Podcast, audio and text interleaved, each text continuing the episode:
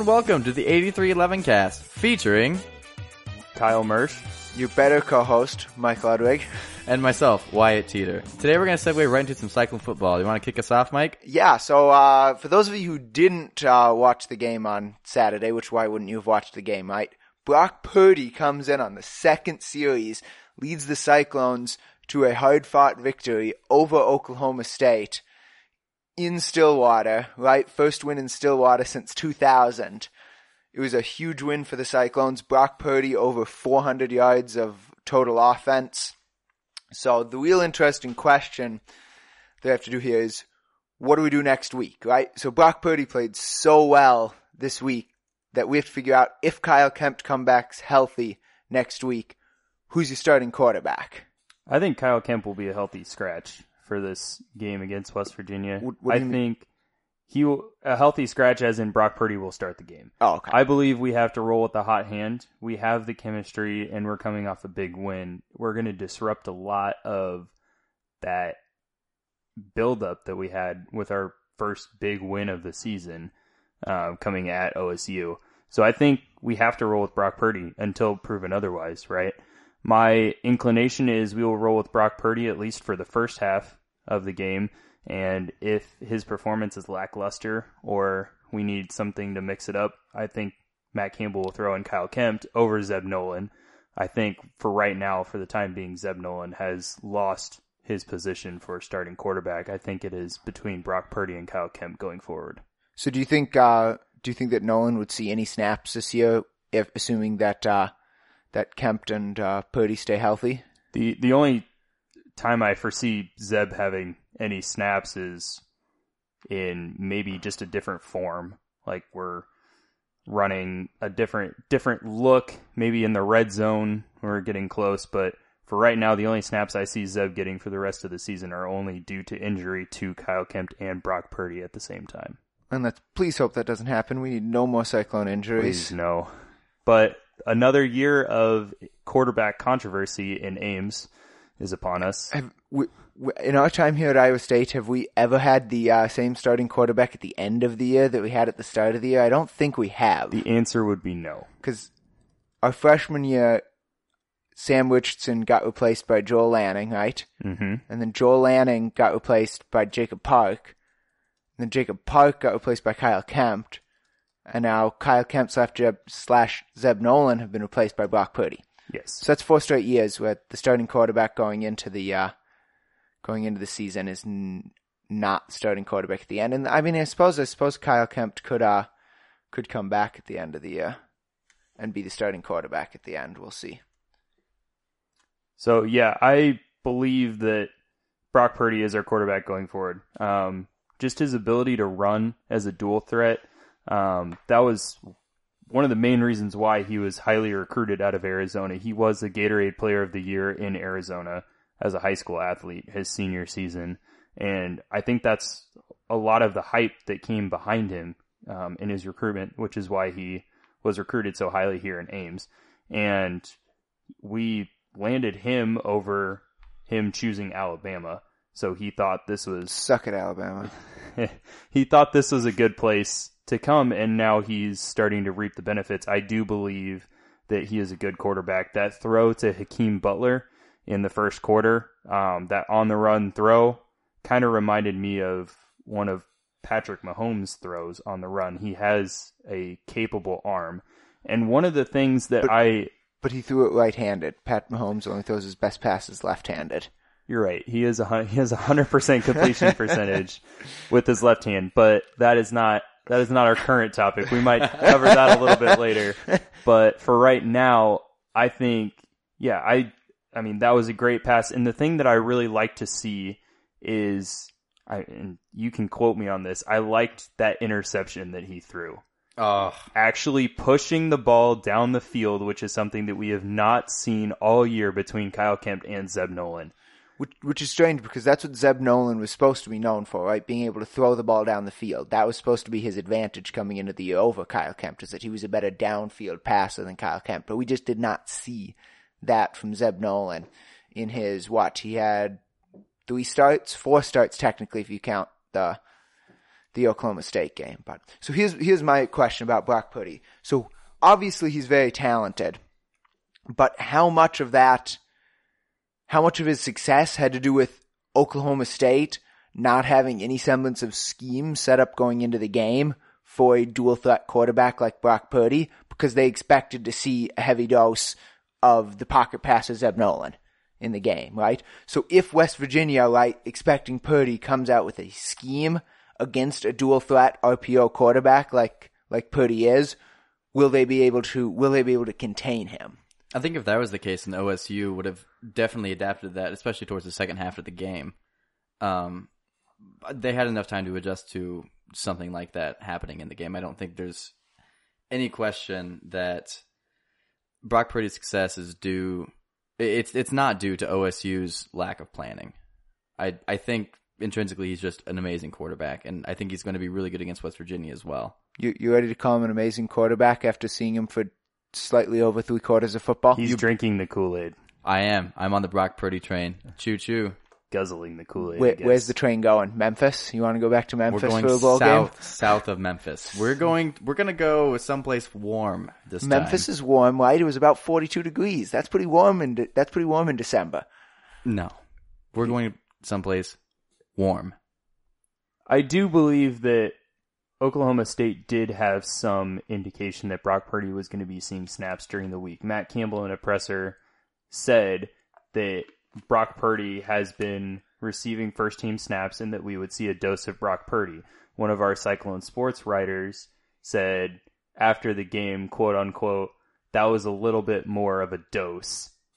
You, quote unquote Quote. is not Just that's, quoting that's him. Just quote quoting him. unquote would be like like like your little air quotes like you're saying something sarcastically otherwise you say quote and then you say the thing and then you say close quote do you, do you not know how to to, to, to like say quotations All right, you can Have shut you up. ever done that All right, before so back to this.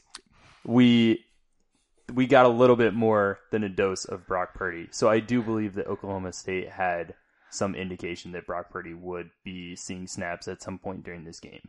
So they did have some sort of plan for that. Okay, I can buy that, but I think that uh, I don't know. I feel like West Virginia is just. I feel like they were just caught off guard, right? Maybe if they even did have a scheme, that they just weren't quite ready for that level and that success of the RPO. Personally, I'm not. Oklahoma State wasn't ready. Yeah, You right. West Virginia. You right, West, but I think West Virginia is going to be ready for it. I don't. I think that um, that West Virginia is going to be better prepared. I'm just not quite ready to hop on that Brock Purdy bandwagon. I think he played a phenomenal game. Don't get me wrong. Hats off to Brock Purdy for that that game that he played. But I am not ready to jump on that bandwagon yet. I got to see what he does against against West Virginia here on Saturday before I can do that. But really, what was interesting that came out today is that David Montgomery still might not be ready for that game against West Virginia. And personally, I think that David Montgomery not being, if David Montgomery is not healthy and not able, able to play against West Virginia, I think that's another real reason to start Brock Purdy at quarterback, right?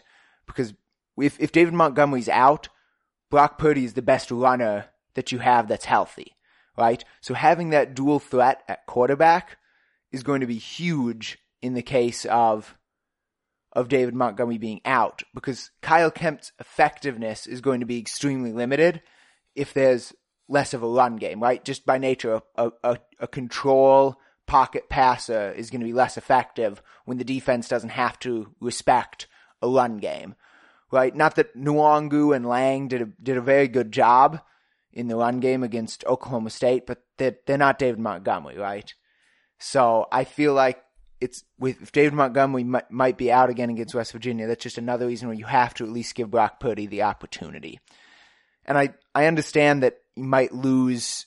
Right, he might play more than his four games that he needs to. uh Wyatt, stop that. He's counting. He's counting the number of times that I say right during this podcast and indicating it to me because he said I said it too much in the last podcast. He's giving me a signal every time I say it, and it's throwing me off my game. Anyway, I was talking about what was I talking about? I completely lost my train of thought. Something about West Virginia, football, and David Montgomery. I'm so lost. Kyle, help me. I'm not exactly sure where you were because I was reading reports on the Montgomery injury, but my what my initial thought is is that we need some sort of run game against West Virginia in order to keep Will Grier off the field.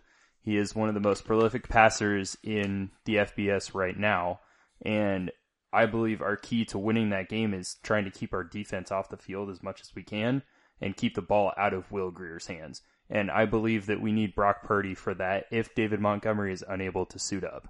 So I think Brock Purdy will be the difference with his ability to run and scramble and make plays with his feet. So what? Let's talk about that Cyclone defense for a little bit, since you brought it up. That Cyclone defense gave up way too many points against Oklahoma State, as far as based on based on their average for what they've been giving up this year. I mean, I get that Oklahoma State's got a high-powered offense, so you got to give credit, some credit to Oklahoma State for that. But the defense has played well up to this game. Do you think that it was just a blip on the radar against a very good Oklahoma State offense there, or is there reason to be concerned on the the defensive side of the ball. I mean, Mike Rose has played a really good game, the uh, true freshman linebacker, but I don't know what you think about the defense. I think our linebackers are starting to step up with O'Rien Vance uh, coming in in place of um, Mike Rose as well. Um, and there's not there's not a lot of drop off between the linebackers we come in to give our starting linebackers breather. So I think our linebackers are getting better, and we had we were able to get to the quarterback pretty well. So our defensive line is playing well. I think where it what it's all boiling down to is our corners are starting to get beat, and our safety coverage isn't helping us out all that much. Greg Eisworth is one of the leading tacklers for our team right now on defense from his free safety position, which means that we are giving up a lot of big plays down the field. Yeah, I'd agree. And that, getting beat uh, by our our corners are getting beat. I'd I'd agree that the front seven definitely played well. I mean, Iowa State set a school record on Saturday with the number of tackles for a loss. So I, we set a new school record for the number of tackles for loss and tied the school records for sacks in a game.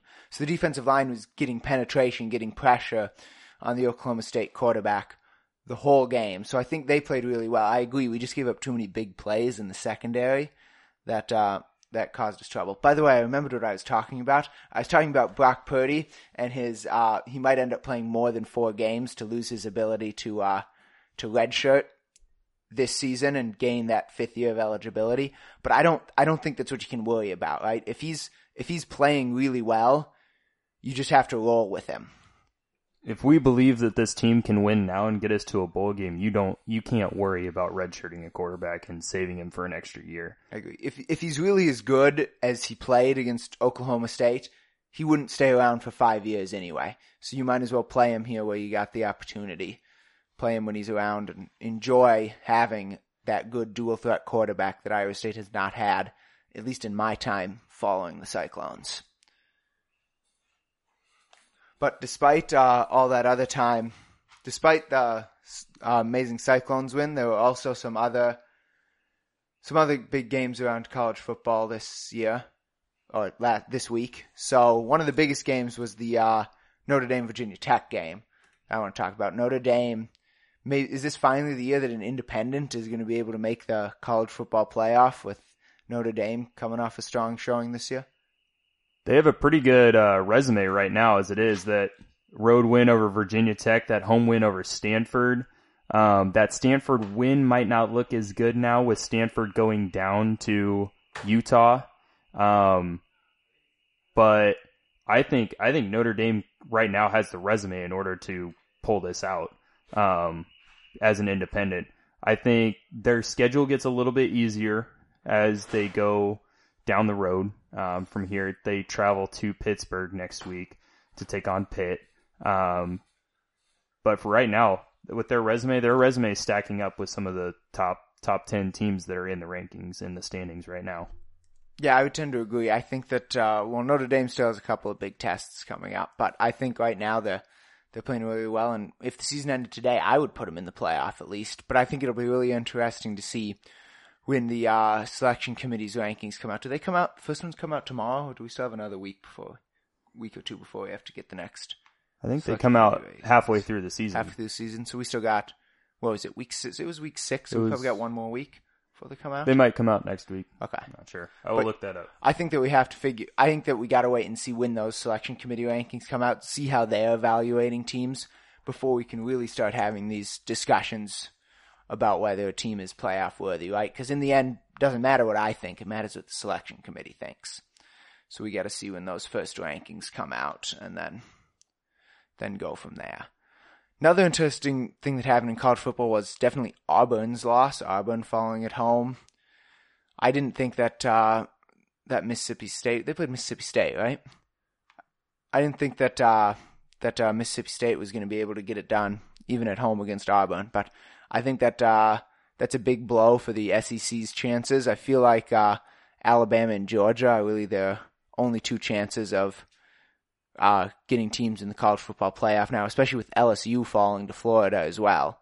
So two of the SEC's top teams took a tumble there. So I think that uh, that the SEC definitely lost a good percentage of their chance to get multiple teams in that college football playoff. But I mean, Alabama still looks unbeatable. They've put up 50 points in every game this season. And So- Georgia, Georgia is still lurking with Yeah. headed or led by Jake Fromm in his second season. Uh, the first playoff rankings come out October 30th, Tuesday, October 30th. So we still have a few weeks before the first ones come out for the season. Okay. But the Big 12 might have taken a severe hit this weekend with Oklahoma going down. If you, in fact, believe that Oklahoma was the Big 12's best chance to get a team into the playoff. Right now, West Virginia is the only unbeaten team in the league. Um, Texas has one loss, that early season loss to Maryland. So for right now, the only team currently competing for it is West Virginia. West Virginia and Texas still do have to play, and West Virginia does have to play Oklahoma as well.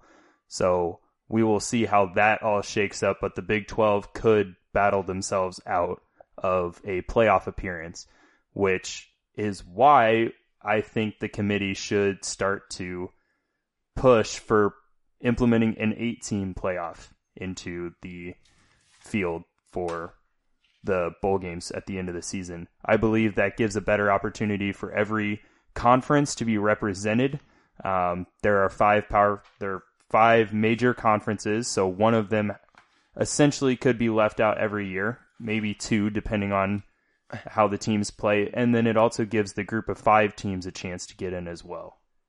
Yeah, I'm I'm not opposed to the 18 playoff. I think that it's eventually going to happen regardless of whether it should or not, but I'm in favor of it because I think that if if you expand to 8 teams, then I think for football that every team that could say they have a legitimate shot of winning the national championship would get into the playoff then. Cuz right, with 4 teams, there's there's opportunity where the number 5 team right could legitimately say that we could win the national championship. We could beat, we could win two games and get to the national championship. The ninth team in the nation, however, though, right, there's a big difference between number nine and number one. So I'm not convinced that, that the nine could win the national championship, but the five seed definitely could win the national championship. So that's the biggest argument as far as I'm concerned for expanding to the eight team playoff is giving every team that has an, a legitimate opportunity to win the title the chance to be in the playoff and play for it instead of having having a team left out just and not knowing whether TCU could beat Alabama, right? Because you left TCU out as the number number five team in the nation. So I'm in favor of expanding the 18 playoff. I think it's going to have to wait until the uh, contract expires with the uh, with the with the bowl games, the playoff bowl games, in order to get there. But it'll eventually get there. The money is there's just too much money at stake for college football to not expand the playoff to eight teams here when they get the chance. I I think we're gonna uh, spin it over to some baseball here. We've got the uh, postseason for baseball in full swing. We had some exciting wild card games, especially in the National League. That National League wild card game kept me up way past my bedtime. I don't know about anybody else, but I was real tired come Wednesday morning. He is an elderly man. His bedtime is 10 o'clock. My bedtime is 11 o'clock. Thank you, Kyle. You would be in bed at 10 o'clock if you could. I would be in bed right now if I could. I'm working on five hours of sleep right now. So, But the first team to make it through the um, divisional series are the Milwaukee Brewers. Um, the Milwaukee Brewers have swept the Rockies, so they will face the winner of the Braves and Dodgers series going forward. That's true. And in the uh, American League, Houston is looking really good against Cleveland. Their pitching has been phenomenal. I think they've only given up they've given up less than five runs over the course of the two games. So they're pitching really well. And then Boston and the Yankees tied at one. That's been a slugfest, just like we thought it would be. I think that's definitely been the most intriguing series so far, is that Boston New York series. You got those two rivalries. It's a heated rivalry. The fans don't like each other. The players don't like each other. I mean, the two teams finished with the two best records in baseball now playing each other in the first round. Personally, I think that's going to be one of the best series of the playoffs, not just of the first round of the playoffs, but of the playoffs in general. Definitely worth keeping an eye on as the week goes along here to see who's going to advance across in the uh, in the ALCS. But what really was interesting, we had an interesting piece of information that was uh, brought to our attention by uh, one of our loyal listeners. So we do take topic requ- uh, topic suggestions from our loyal listeners. So if you have a if you have a topic suggestion for the 8311 cast, you can tweet at Kyle or Wyatt. You'll get uh, information here at the end of the show. Wyatt will give it to you. But anyway, we have this piece of information that was given to us by one of our loyal listeners. Thanks, Dad. um, that uh, the information of how each of the each of the teams in the playoffs acquired um, the players they have now. Could could we post this picture so people could get access to it while they're listening to the podcast? Is that a possibility? Um, yeah, you can check it out on the blog post on our website. Um, currently 8311cast.fireside.com. So if you want to take a look at this graphic that we're going to be talking about during this uh, during this segment, yeah. Correction, uh, it's actually going to be 8311cast.fireside.fm. My apologies. So if you want to look at the graphic, take a look at that website. We'll we'll get it posted here along with the podcast. But basically, it's breaking down um, the roster composition of each of the teams based on what players they acquired via free agency, acquired via trade, the Rule Five draft, and picked up on waivers, and the number of players that were homegrown that they drafted or signed internationally and made it to their team. And one thing you'll see that for most teams, the largest chunk of that is players that they traded for, right? Whether those be whether that be trade deadline acquisitions at the major league level this year, or a lot of them I'm sure came in previous years, maybe when the team was having a down year, right? And they unloaded their MLB veteran players and traded for minor league prospects, right? So I think this graphic definitely right shows the point that you have to you have to sell in your down years, right, to acquire those prospects via trade, because this shows that those prospects are making up the core of these teams that are going to the playoffs. So you have to be able to acquire those prospects and endure those down years in order to make the run to the playoffs. And what's interesting is it seems as Colorado took that strategy, but instead of acquiring players, they stockpiled draft picks. They have 12 draft picks that they, or drafted players that they built their roster with for this season. And they were one of the only teams who reached double digits for draft picks. The other teams being the Dodgers and Houston the Astros as well. Boston also. Boston as well. So, yeah, there's there's two different at- approaches in order to acquire those players, um, whether that be through the trade, as Mike was talking about, or through stockpiling draft picks. There weren't a lot of free agent acquisitions.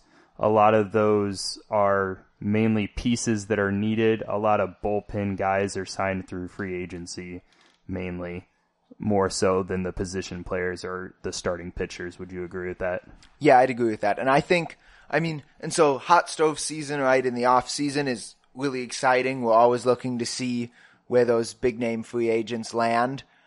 But, I mean, I think this graphic goes to show you that as exciting as that is, and I mean, I love hot stove season because baseball is my favorite sport and I like to get my fix of baseball even in, even in January and February when it's you know negative ten degrees out and I have to walk to class. I like to like to think about spring and summer and think about some baseball. How many how many days until spring training, Mike? It is. Oh, I got to look that up. Hold on. I have a countdown on my phone. I'm going to look it up right now, and then we'll see how many days it is till spring training.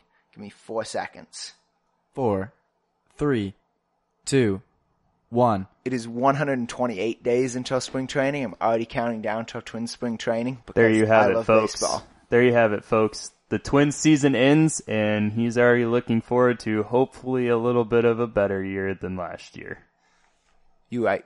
Go spring training. Anyway, so hot stoves, going back to what we were talking about, hot stove season, signing those free agents. This shows that though it's entertaining in February when there's nothing else on after the NFL has ended, it doesn't really have that big of an impact on the teams, right? So you can get some big name players, but the majority of players that you're going to get, they're not going to make up the majority of your team that's going to go on a postseason run. I mean, I'd be interested to see how these numbers compare to previous seasons as far as roster compositions, but I haven't I haven't done that research, but I assume it's going to be pretty similar between years.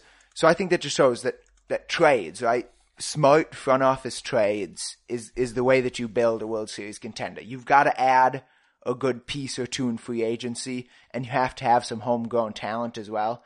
You have to uh, you have to get that homegrown talent to form your base, but trades have to be a part, and you have to trade successfully if you're going to end up making the postseason and making a run. You can't trade for all the big name free agents though all the time because you or just acquire the big name free agents like Bryce Harper. You can't afford multiple Bryce Harpers on your team.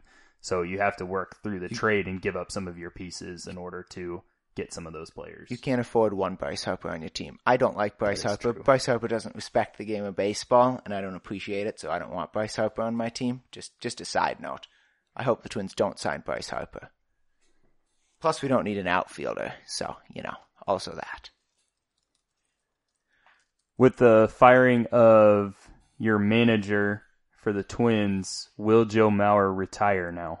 Well, so I'm I am on the write that down board saying that Joe Mauer will not retire, but uh, I tend to have a feeling that uh, Joe Mauer is going to call it quits at here now. I feel like I feel like he was leaning that way. If anybody saw the uh, the pomp and circumstance that he had last Sunday in his last game, they brought him in to catch for one pitch right at the end of the game because he was a catcher for most of his career, but had to move to first base.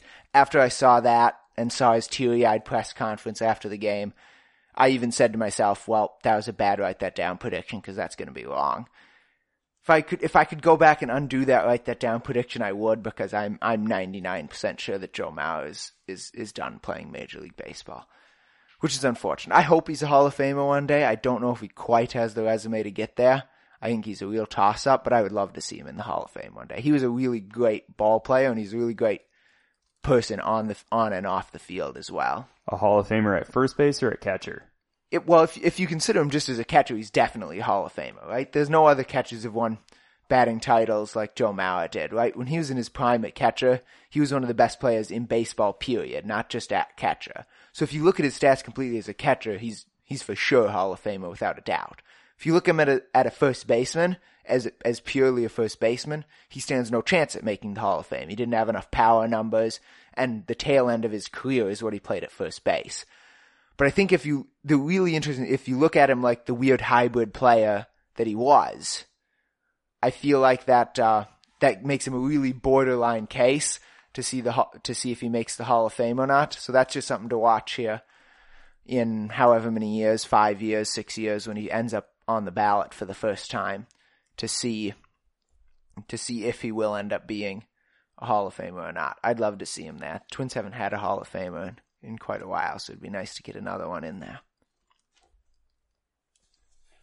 So week five in the NFL, um, we had a wacky week three just in terms of teams winning that weren't projected to win, but the storyline of week five is kickers, right? Where all of these missed field goals and missed extra points, what was going on this week? Well, when I I watched what probably about a total of one and a half games over the course, and I saw I saw Mason Crosby miss three field goals and an extra point for the Packers.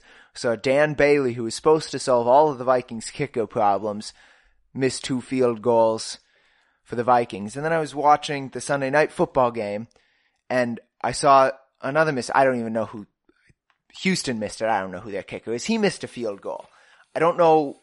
Kickers are just getting in their own head. Cleveland missed at least one field goal today. Kickers are just getting in their own heads or something. I don't know, but I haven't seen a week this bad for kickers in a long time. The, it's not even a late season game where the weather would be would be a factor. I'm sure the weather might have been a factor in some of the missed kicks, but it's not like we had blizzards across the country or anything that would make make the kicking weather awful. So I really don't know. I'm just happy that uh, that the kicking woes did not cost my uh, Vikings a win. That was a a big win going on the road against the Eagles on the road and taking home that victory, getting to two two and one. Falling to one three and one probably would have put the nail in the coffin for this season. But now they'll have some momentum going forward. So that's pretty good. Also, the uh, the uh, Lions coming in clutch and knocking off the Packers was good for my Vikings. I don't really know what's up with the Packers. They've just been incredibly, incredibly inconsistent this we season. We saw that in week three against the Redskins. Right. They right they lose to ho hum teams like the Redskins and the uh the Redskins and this week the Lions. But I mean they they took care of business against the Bills, they went toe to toe against the Vikings. They're just week to week, you never know what to expect. Right? They had the miraculous comeback in the against the Bears. Right? They're sitting at they're sitting at two two and two, but I mean without the Aaron Rodgers miracle or two two and one, sorry. Yep. But without that Aaron Rodgers miracle, right, sitting at one three and one right now, right, that would look pretty bad. So I really don't know what to think about the Packers. Even with Aaron Rodgers this year, they're just not able to to generate the offensive production that they have in recent years. I if I was a Packer fan, which I'm not, I would be uh, a little worried about the Packers at this point. So I mean, frankly, I'm happy because I don't like the Packers at all. That they're a little inconsistent. But if I was a Packer fan, I'd be very worried about how inconsistent they've been recently. As far as teams with a nail in the coffin, I think one of the NFC favorites, at least to be in contention for the playoffs, almost cemented their nail in the coffin this week with a loss to Pittsburgh, and that is the Atlanta Falcons. They dropped to one and four on the season, and they've been competitive in all their games. It's just they they haven't been able to pull any of them out. And I think dropping to one and four is going to put them in a really tough spot in that division where Carolina is winning right now and New Orleans is also winning. Yeah, I think New Orleans is definitely the best team in that division. They they went to four and one today. They won. No, they play tomorrow. They play tomorrow night, and Drew Brees has the uh, opportunity to become the all-time leading passer in the NFL tomorrow night on Monday Night Football. But if the if the Saints win on Monday Night Football, right, that's going to put Atlanta three games out already. The Saints going to four and one. It's going to be really hard for them to recover from a one and four start to make the playoffs. I think Atlanta's in trouble. On the other hand, you've got the dominant team in the NFC, which has definitely been the St. Louis Rams. They may The Los Angeles Rams. Uh, no, I'm going to call them the St. Louis Rams, even though that's wrong. Okay. They I- are the Los Angeles Rams. I hate Stan Kroenke. He should not have moved that team. He disrespected the city of St. Louis. I don't even like St. Louis, and I'm upset about it. So I'm going to call them the St. Louis Rams. I'd agree with that. You're going to have to deal with it. Also, shout out to Ariane if you're listening. I'm doing that just for you. Love you, Ariane. Thanks for listening to us. So yeah, the the Rams travel to the north and they are able to squeak out a win over the Seahawks. You're not allowed to call Seattle North. All right, I got upset about this when I was watching the NCAA tournament for college baseball last year. Minnesota was playing Oregon State in the Super Regional, and they kept getting super excited about how a northern school like Oregon State was able to do so well in baseball. And I was getting really upset about that because you can't consider an Oregon State a north school when it comes to that. Sure, they're geographically north, but they don't have to deal with things like snow for half of their, they don't have to play the first three, they don't have to play the first half to two thirds of their baseball season either on the road or inside of a football stadium just to get to play the games. You can't consider Oregon and Washington in the north. The weather is not like it is in the true north of Minnesota. I get that they're geographically north. I see the map you have pulled up on your computer. I don't care about geography. They're not in the north. Wait, it, is Oregon State really more geographically north than Minnesota? Oregon Or- State, it's it would be pretty close between Oregon State and Minnesota, between Corvallis and Minneapolis. The map I have here shows Minnesota being more geographically north than where Oregon State's going to be. So Right. This, I this just backs up your. yeah, I agree. your claim. You you you you. but not for Seattle. No, I, not I for get Seattle. that, No, no, but, no, no. But the, the weather in Seattle is not like that of a northern school. This is a little bit of a tirade. I'm sorry, but I had to get it out. Baseball programs in Oregon and Washington are not northern baseball programs. If you don't agree with Mike, Mike Ludwig, please tweet at me or Wyatt. You can send us your comments about this. Get upset at him, and we will pass them along to him. Stay tuned to the end of the episode to get our Twitter handles. You will. not mine though. I don't have one. So the Rams were still able to pull out that game. Uh, they had a gutsy play call on fourth down, fourth and one, and they quarterback they ran a quarterback sneak in order to get that first down. So they were able to pull it out. Um, so the Rams will do improve to five and zero, one of the only undefeated teams in the You- the only undefeated team in the NFC. But the other your- your undefeated Chiefs- team Your Chiefs are five and oh. zero. are the Chiefs. Yes, coming out of the AFC, the Chiefs are five and zero. Um, How much Kool Aid did you drink today? Did you drink that red Kool Aid today? I didn't drink it all that much. There, the thing that surprised me from the game today was the Kansas City defense. Yes, the defense gave up over 500 yards of offense to Blake, Blake Bortles, yeah, Blake Bortles. and TJ Yeldon, but they came up with big plays when it counted. Four interceptions and They got a fat man touchdown too. they did. I love And fat a man pick touchdowns. six, pick six touchdown for Chris Jones. The Uh, Vikings got a fat man touchdown too. Everybody should go watch Linval Joseph run. Fat men can run, and I love it. Could we actually talk about that real quick? So Joseph's top speed on that run was about 18.2 miles per hour. I don't know if I can run that fast. I definitely cannot run that fast, and I don't weigh ne- like not even half of what he weighs. Could he you grabbed imagine how and- fast he could run if he had less weight as well? that that rivals like most top speeds. Well, kind of rivals the top speeds, average top speed for a wide receiver. I it's mean, a big boy going really fast. big boy. Try to stop really that big boy. Big boy was hustling. He wants to score that touchdown. Big boys don't get to score very often. Apologies for the uh the tangent there. It's Go, okay. It's okay. Can we talk about the safety in the Cyclones game yesterday? Oh, safeties! I love, we love safeties here on 8311 and Oklahoma State's punter just decided when he was punting from the end zone that he wanted to drop the ball and just kick it out of the back of the end zone. So he did and it was a I mean, safety. He didn't drop the ball. You can't drop a ball that you never caught. It just bounced off of his hands and rolled slowly out the back of the end zone. He kicked it out the back of the end zone. Did he really? He gave it a little help, yeah, Ah, the back fair of the enough. end zone. Fair enough. It's better to give up two points than seven. But I like seven for the Cyclones better than two.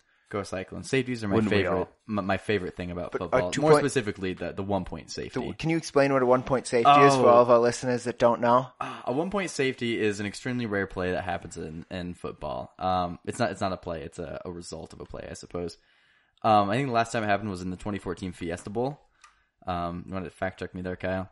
Essentially, uh, what happens is uh, after the offensive team scores a touchdown, they have the the point after touchdown attempt, and if they're going for a field goal and they kick it, but the um, the the defensive team blocks the ball, recovers the ball outside of their own end zone, but then runs the ball back into their end zone and gets tackled, that results in a one point safety.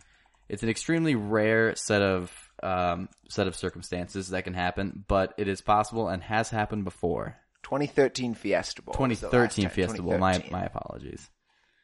So I don't think it's ever happened in the NFL. It's happened a couple time in college. It can happen though. I think in 2015 or in- 2016 in- it they can amended happen the in the. NFL. Yeah, to, to allow It that just to happen. hasn't. It's a really weird play. Sorry, that was another tangent here on the 8311 Fun cast. fact: there have only been two of those in NCAA football history. The other one happened in November of 2004. Go one point safety. Just goes to show the rarity of this event actually happening. and that's why it's my favorite. Do you want to finish talking about your Chiefs? I interrupted you when you were talking about your Chiefs. And I 'cause interrupted Fat you. man touchdown. Fat man touchdown. I can, yes. So the defense played really well. Pat Mahomes did throw his first and second career interception. Um, so he ended his streak He's of human. touchdown passes without an interception. His touchdown to interception ratio is still seven to one, so he is starting out the season really well, but he's making the plays that he needs to. Um, he can scramble outside of the pocket a lot better than Alex Smith could last year. He's able to sling the ball into tight windows and he's able to push the ball downfield. Kareem Hunt is still doing what he needs to, and Travis Kelce, with another 100 yard receiving game, is doing what he can to cement himself as the best tight end in the league right now. And I believe that the offense of the Chiefs can carry the Chiefs a long way. Um, the defense is definitely going to be our Achilles heel. Uh, the defense, like I said, performed well today, but in the past four weeks in a row of giving up nearly 500 yards of offense in every week cannot be sustained in order to win enough football games throughout the season. No, offenses like the Rams and the Patriots are going to eat up the Chiefs' defense. It'll be interesting to see if the Chiefs can score with offenses like that. But you write that down prediction is starting to get on a little bit of shaky ground. Since you made it, the Chiefs have had two consecutive games where they have not scored 35 or more points. If they do that three more times, you can get the big old red X next to that prediction. It is, yes. My write that down prediction last week was the Chiefs will score 35 points or more in 75% of their games. Right now, they have only done that in three out of their first five games of the season. So, yeah, that prediction prediction is looking like it might not hold up, but there's always hope. So, Speaking of write that down predictions, we're gonna we're gonna uh, transition here into our write that down segment. So what we're gonna start with is we're gonna start with what we're gonna call our uh, accountability session, where we talk about our predictions, any of predictions that uh, that went off the board in the last week, either successful successfully or as a failure. So we had two predictions go off the board this week. The first one was that I predicted that the Oakland A's would go to the World Series. I, I get. Can we get like That's a big buzzer- red can we get buzzer sounder for that? You bet. I get a. eh, Yeah, I get a, I get a buzzer for that. The uh, second prediction that we had come off the board was courtesy of Wyatt Teeter. Wyatt Teeter predicted that Kyle would not win the game of Assassins that we're currently playing in the uh, Saxon section. If you have questions about what Assassins is, tweet at Wyatt. For and he will tell clarification, the Saxons is not sports related, and really the only reason why it's being brought up right now is because it's on the 8311 Write That Down predictions board. But anyway, Wyatt predicted that Kyle would not win Assassins, and Kyle ding, ding, ding, was eliminated in the last week. So Wyatt gets successful write that down prediction for that. Since you got the last one right, you want to uh, start us off with your prediction for the week, Wyatt? Uh, you bet. My prediction for this week is that the Red Sox will win the World Series. the Red Sox will win the World Series. The Series. Red Sox, they're going all the way. Kyle, what would you give them for that? single. Single? Only a single. They had the best record in the American League. They're the best team. They had the best record in baseball. They almost won 110 games. I think a single is reasonable for I that. I just like being right. I'll take a single. All right, Kyle, what do you got? Mike, what do you have? Uh, I didn't think about this beforehand. All right, See, here we go. luckily for me, um, I realized I didn't have a write down prediction about 10 minutes ago. And I was like, oh no, that's our next segment. What is going to be my write down, write that down prediction? And the Red Sox winning the World Series came to mind. So I think I gave you guys about 20 seconds there to stall and figure out with something. Kyle, what do you got? The Brewers will not make the World Series. That's an awful write that down prediction. That is horrible. I, that you can't put that. That's that's Denied. well, yeah, That den- is denied. Denied. Not not unlikely enough that we can put it on the board. I'm going to roll into hockey. The Minnesota Wild will not make the postseason. I feel like that was a jab at Mike. It is a jab That at was- Mike. Kyle, you know, you you're literally only making that prediction as a jab at me. You know absolutely nothing about hockey. What's icing, Kyle? Is What is, that- is what that is- what you is- get what does the- it what does it mean when a goalie is standing on their head? He has been flipped upside down. Yeah, you know nothing about hockey. You are literally only making that predict predict that prediction to spite me. We will put it on the board and we will give you a single for it, but you know nothing about hockey, so be careful what you predict. So what do you got, Mike? My prediction for the week is this is this is a dual prediction here. My prediction is that the University of Minnesota Golden Gopher football team will finish with more wins than the Iowa State University Cyclone football team by the end of the year. That's my write that down prediction for the year. Interesting. What do, what do you think about that? Right now, right now for reference, Minnesota is three and two, and Iowa State is two and three. What, do, what are you guys going to give me for that? And is more. So if they tie, I lose. So it's got to be more wins. I'm thinking. I'm thinking a double. Honestly, I think the Cyclones are really going to ramp things up towards the end of Double. end of the season. Double, double, Get a double. consensus All on a double. All right, that sounds fine to me. Double. Sounds fine to me. All right, those will go on our board here as soon as we are done recording, and we will keep you updated with accountability sessions throughout the podcast if you keep listening. All right. Well, thanks for listening to this week's episode of the 8311 cast. Tune in every Monday for a new episode and subscribe to our feed on iTunes and Spotify. Signing off for the 8311 cast. Kyle Mersch. Uh, follow me at Kyle Mersch on Twitter. You can also tweet me, like we said earlier, if you're upset with all of Mike's opinions on this podcast. Don't tweet me, I don't have a Twitter, but this is Mike Ludwig signing off. And Wyatt Teeter. Follow me at Saxy Wyatt on Twitter and Instagram. Thanks again for listening.